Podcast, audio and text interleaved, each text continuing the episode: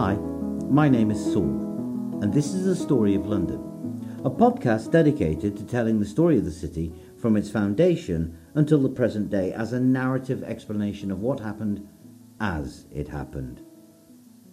In the last part, I went over the events from about the 620s to the year 666, when the small but growing market town of Lundenwic, the Saxon version of London that stood where Covent Garden today sits, came under the influence of King Wulfhere of Mercia. I concluded the last part with me stating my belief that from then onwards for the next 200 years or so, the residents of London saw themselves as Mercian, that Mercia was the nation and polity they identified with and associated with who they were as a community. That's a big claim, and as such, I figure I need to add some meat on the bare bones of the argument. As well as that, I feel a need now that the podcast has started to get into its stride to address some deeper issues that are especially prevalent in these early stages of the story. So that's what this chapter intends to do. Alright, without further ado then, this is the story of London, Chapter 5 The Mercian Market. According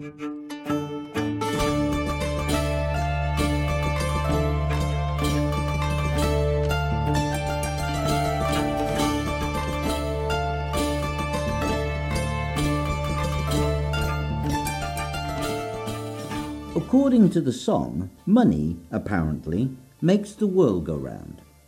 Now, while I'm pretty sure that Newtonian physics may have a thing or two to say about that, the truth is that for as long as there have been humans, there has been a need for wealth. But it isn't always in the form of coins. Take, for example, the residents of Lundenwic, the town that sat on the banks of the River Thames back in the 7th century. They existed in an era where there was no real working currency. Theirs was a world where wealth was measured in food. Each normal man and woman upon this island was dedicated towards working the land, the nurturing of crops, the raising of livestock.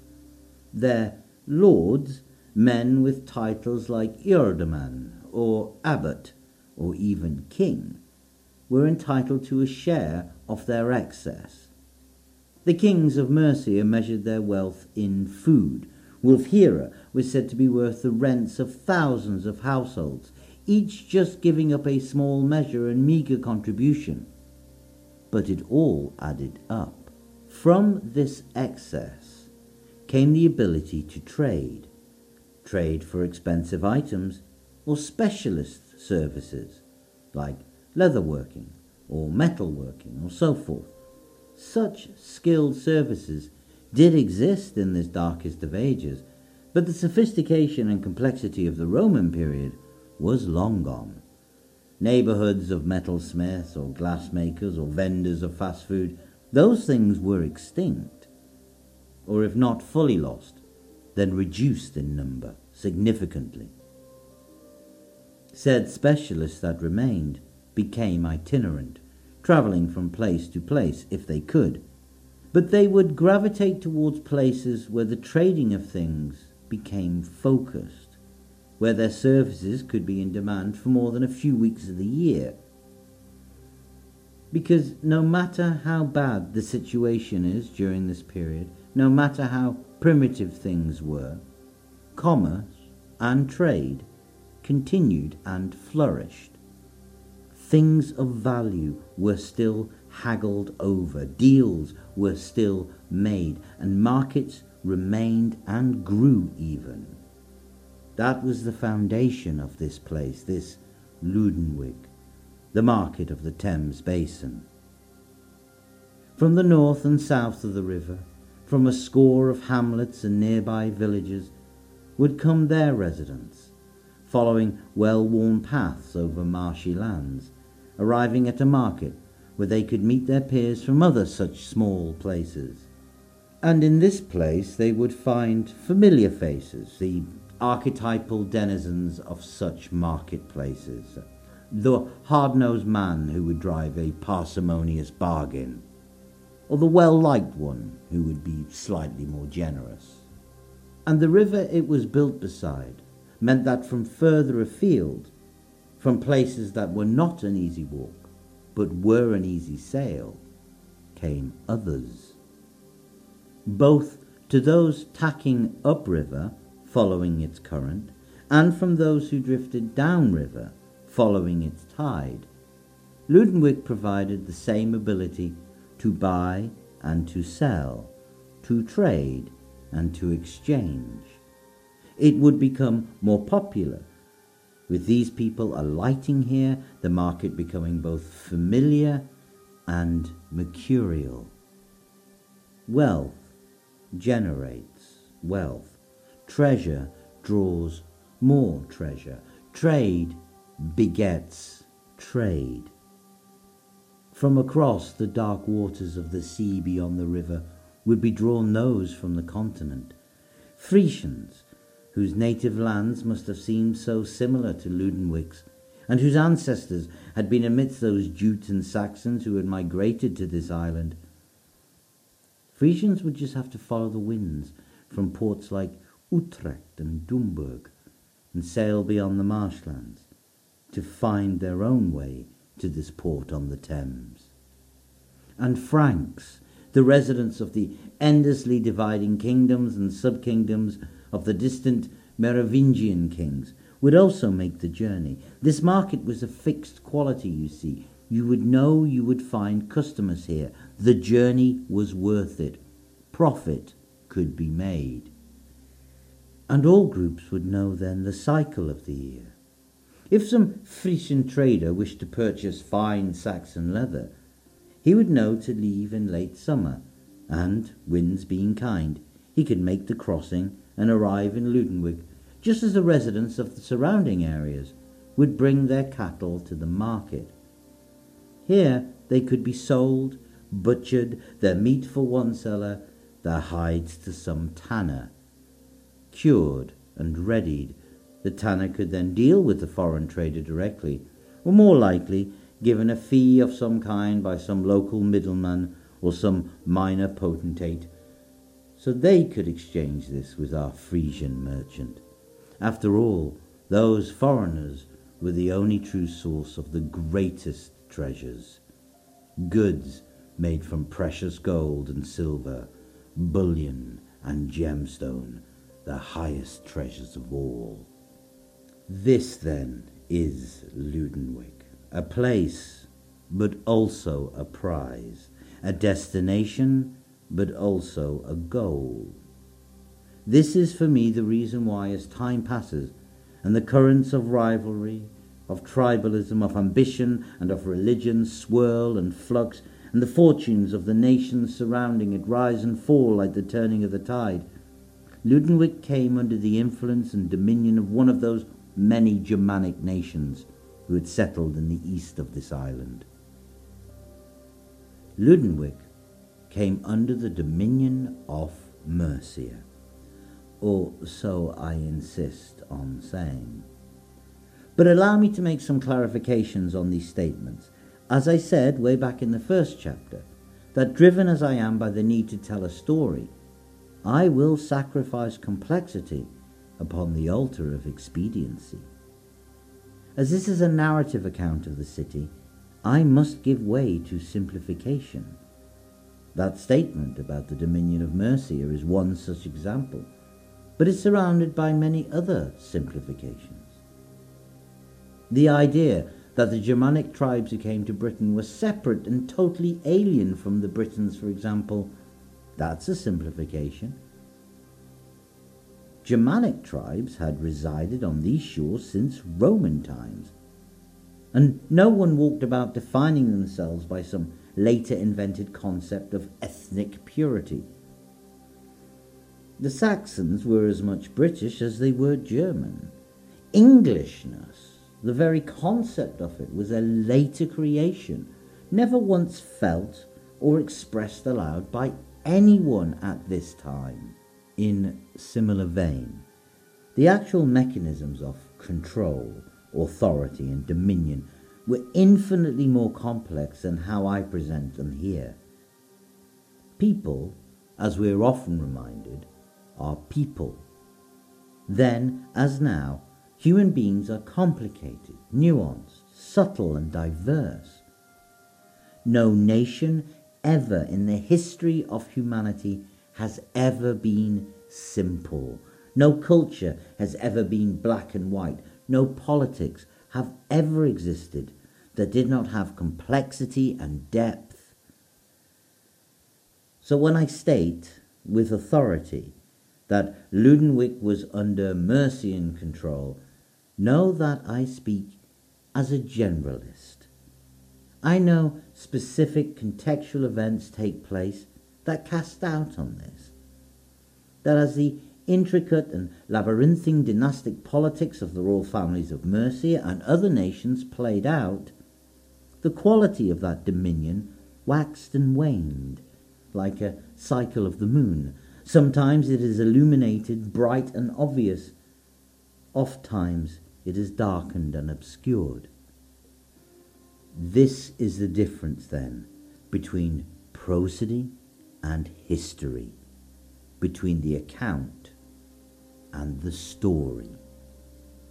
I say this so those who listen can be both assured that I am not ignorant of the manifold intricacies of this most complex of eras, but in the same vein, I do not feel beholden to lecture the listener with unrelenting details of extended context away from the city I insist on focusing upon. Thus, when I say Lundenwic was under the dominionship of Mercia, I crave the indulgence and forgiveness of those who know the hidden depths of this era, who love to dive into those murky historical waters. But to return to the task before me and the narrative I've decided to tell. For me, proof that the residents of Lundenwic considered themselves part of Mercia was to be found just over a decade after Wulfhere had given the bishopric of the town to an itinerant Frankish monk. It was during the reign of Wulfhere's brother, Aethelred I of Mercia. By all accounts, Aethelred, the much younger son of the virile and expansionist Penda the Strong, was a man given to a deep Christian faith. This man would, in time, resign his throne and grant it to his nephew, the son of Wulfhere, before ending his life as an abbot in a monastery found in the distant kingdom of Lindsey, today's Lincolnshire. But while he was the king, Ethelred retained his father and elder brother's more military tendencies. Ethelred restored Mercian fortunes after his brother's death and renewed and maintained his nation's excellent record in fighting and massacring their rivals in Northumbria. And we also know that he was militarily active to the south of Mercia. In 676, Ethelred led a campaign into Kent. Now, contemporary reports say it was, quote, a cruel army, profaning churches and monasteries without fear of God, unquote. Two things jump out to me at this report. The first is that it does strike me as odd that a man known for his pious devotion to the Almighty would profane churches without good reason, which suggests that either he didn't do this and this was said by critics to slur him, or that the churches and monasteries in question were involved in some decidedly non religious and political shenanigans. But either way, this also misses the second most obvious conclusion we can draw from that, which was well, think about the army he launched into Kent. No doubt it was composed of the ferocious war bands of Mercia, whose reputation had been made in the days of Penda the Strong. Their fighting record was known and feared by all. But this force had to gather somewhere, had to be provisioned and supplied by somewhere. And what was the largest Mercian dominated community to Kent at this time? Lundenwic. It is my belief that the campaign against Kent in 676 of the Common Era by Ethelred I of Mercia represents the first time we see London getting involved in a fight. Either the residents of Lundenwic helped make up the numbers in that cruel army, which is doubtful but not impossible, or the town supplied logistical support for the Mercian warriors, which is much more likely. This, for me, suggests Mercian control wasn't some abstract thing. It was real and it was political. It was a choice. A choice that came with benefits, of course. Any market, any community built upon trade would seek any relationship it has with surrounding powers to be transactional. And here perhaps we see London's most basic transaction played out for the first time. In the centuries to come, we will see time and again London entering into an unspoken accord with whomever ruled over them. Whatever king or queen would walk upon its streets, there was always at heart a most base transaction. London would be loyal provided the potentate could provide safety and stability. And here we see the world of the seventh century being one of violence and conflict, strife and death. In the north, for example, we would see endless bloodshed as the kingdom of Northumbria would tear itself apart over the decades to come. And yet, here in the region around Lundenwic, we find the stability and security that market towns thrive upon a peace. A peace enforced perhaps by the fear of retribution from the largest nation in the region. Hmm? I believe so. I do believe this is why we can consider Lundenwic Mercian.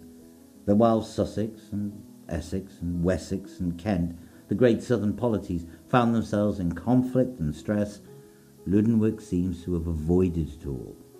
Even when Mercia was stressed, Lundenwic remained free from fighting. Mercia made Lundenwic special, and as such, Lundenwic granted Mercia dominion over them. Indeed, by 680, we know that Ethelred was happily granting land over in Ealing to the Bishop of London without any fanfare or fuss. Now, some could argue that technically Lundenwic was under the control of the Saxon king of Essex and that Mercian control was via proxy alone. But there is a significant difference between direct political proxy and symbolic proxy. Certainly by the 730s, we know Mercian land grants regarding the city no longer have any reference to the rulers of Essex. And for some people, they would see that and insist that Mercian control over the city only began then at the earliest date. But given the utter lack of conflict between Essex and Mercia in the decades leading up to the 730s, this for me suggests that the control of Essex was more tradition than any manifestation of real politique. Simply put, if dominionship of the market wasn't typified by someone placing a flag in the ground and saying, I own this, but rather based on the complicated need for security and stability, for patronage and protection, a relationship that would blow hot and cold as the years went by, but like some long term marriage would see the partners return to a closeness time and again, then I feel very comfortable describing Lundenwic as becoming from this era onwards one of the principal towns in Mercia, and that it profited from this. This Mercian London was to witness many things during the following years. In 685, we read in the records that there was a blood rain or a bloody rain, and that milk and butter produced that year turned blood red. Red rain falling from the sky?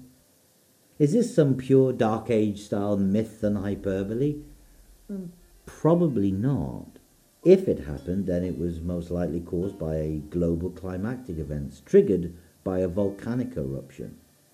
And the thing is, we know a few years earlier something had caused a short term climate shift, which in turn had triggered a massive famine in China and the lands of the Turks in East Asia.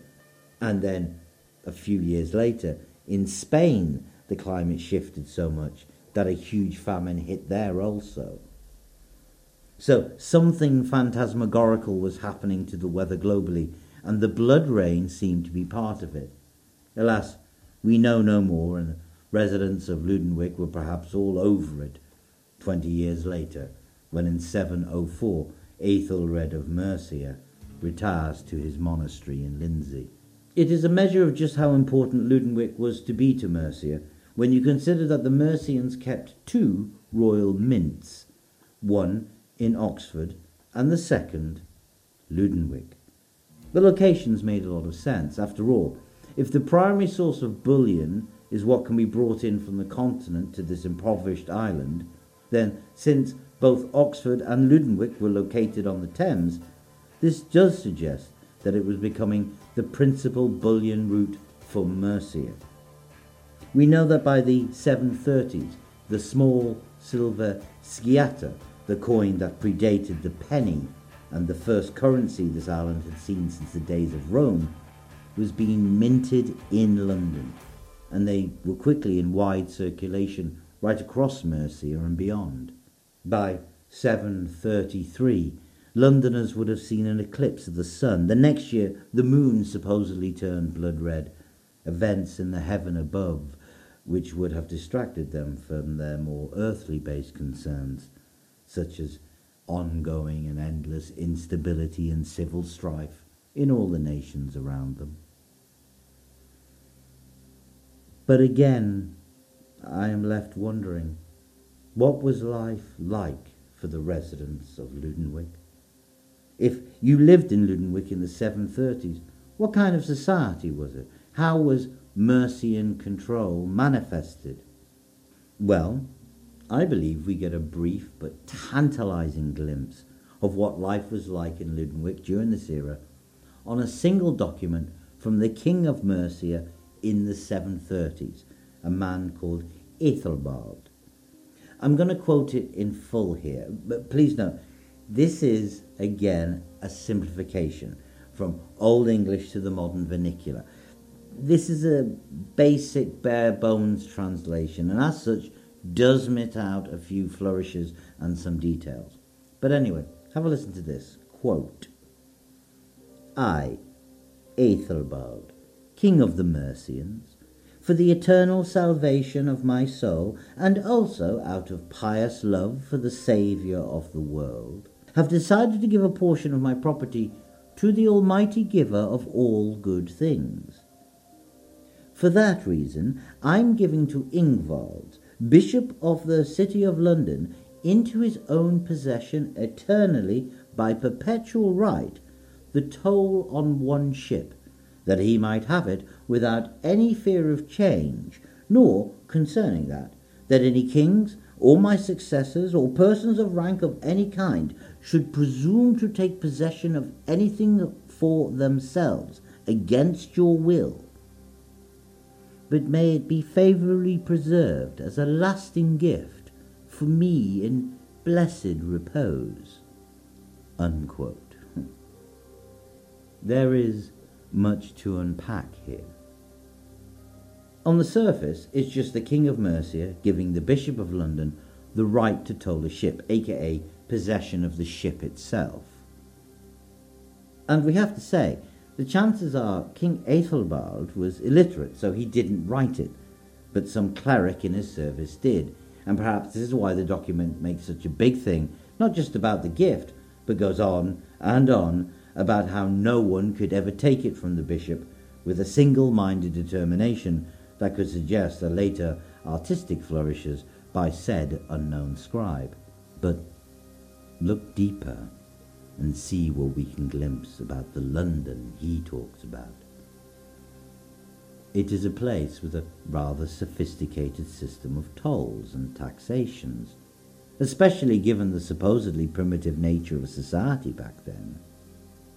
We know the document goes on about the provision of rebuilding the ship in question if it gets damaged.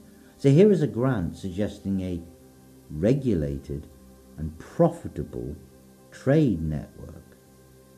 It suggests a system of levies, the taxations of goods coming in and out, which suggests someone is overseeing this. People appointed to this overseeing role, probably locals, chosen because they were familiar with the comings and goings, who would be best to regulate and enforce such things.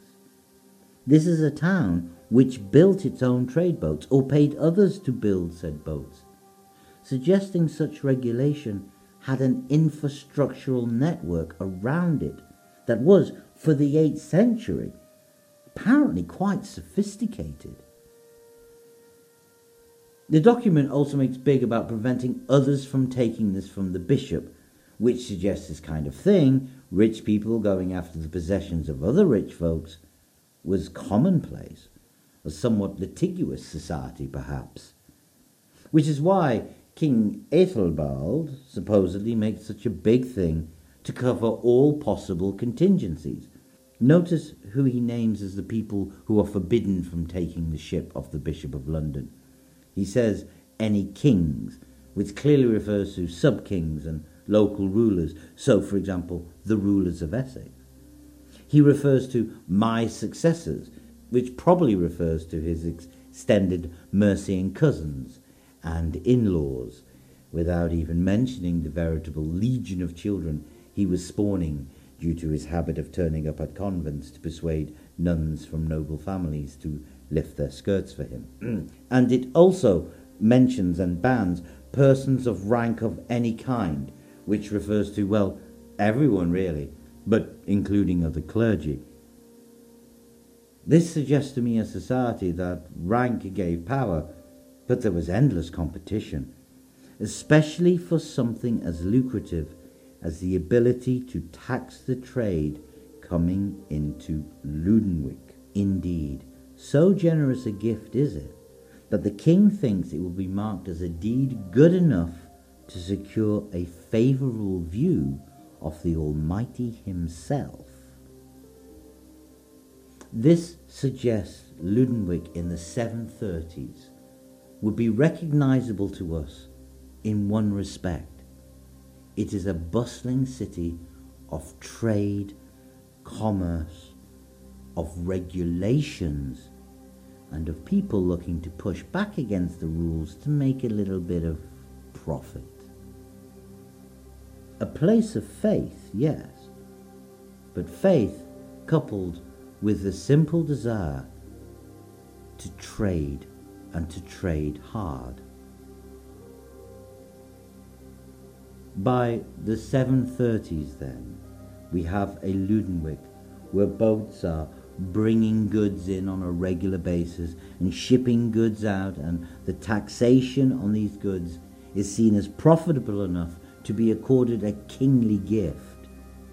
This London was a centre of international trade, and this would be proven in the reign of the king who followed the long ruled and rather verbose Ethelbald, the most successful of all the kings of Mercia, Offa the Great.